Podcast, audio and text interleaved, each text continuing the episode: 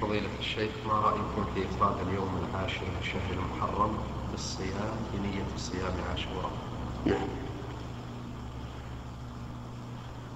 لعلك تريد الجمعة أو مطلق. آه، صيام عاشوراء له أربع مراتب. المرتبة الأولى أن يصوم التاسع والعاشر والحادي عشر. وهذا أعلى المراتب. لما رواه أحمد في المسند صوموا يوما قبله ويوما بعده خالف له ولأن الإنسان إذا صام ثلاثة أيام حصل على فضيلة صيام ثلاثة أيام من الشهر. المرتبة الثانية التاسع والعاشر. لقول النبي صلى الله عليه وعلى آله وسلم لئن بقيت إلى قابل لأصومن التاسع. لما قيل له إن اليهود كانوا يصومون اليوم العاشر وكان يحب مخالفة اليهود بل مخالفة كل كافر. والثالثة العاشر مع الحادي عشر. والرابعة العاشر وحده. فمن العلماء من قال إنه مباح ومنهم من قال إنه يكره. فمن, فمن قال إنه مباح استدل بقول بعموم قول الرسول عليه الصلاة والسلام حين سئل عن صوم يوم عاشوراء فقال احتسب على الله أن يكفر السنة التي قبله. ولم يذكر التاسع.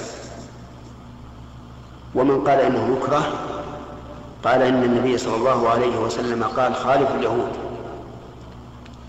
صوموا يوما قبله أو يوما بعده أو لفظ آخر صوموا يوما قبله ويوما بعده.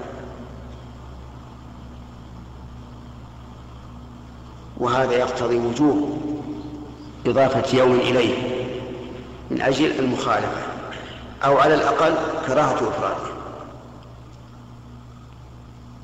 والقول بالكراهة قوي.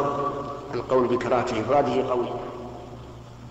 ولهذا نرى أن الإنسان يخرج من هذا بأن يصوم التاسع قبله أو الحادي عشر.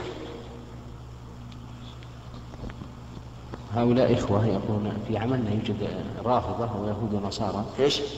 في مقام العمل عملهم نعم. شركة رافضة ويهود ونصارى يسلمون علينا بالمصافحة نعم هل نصافحهم؟ إذ نعم إذا سلم عليك يهودي أو نصراني أو وثني أو ملحد أو آه، شيعي أو غير ذلك وصافحك فصفح لعموم قول الله تعالى وإذا حييتم بتحية فحيوا بأحسن منها أو ردوها. والنبي عليه الصلاة والسلام إنما نهى عن عن بدأتهم بالسلام أن أن تبدأهم بالسلام.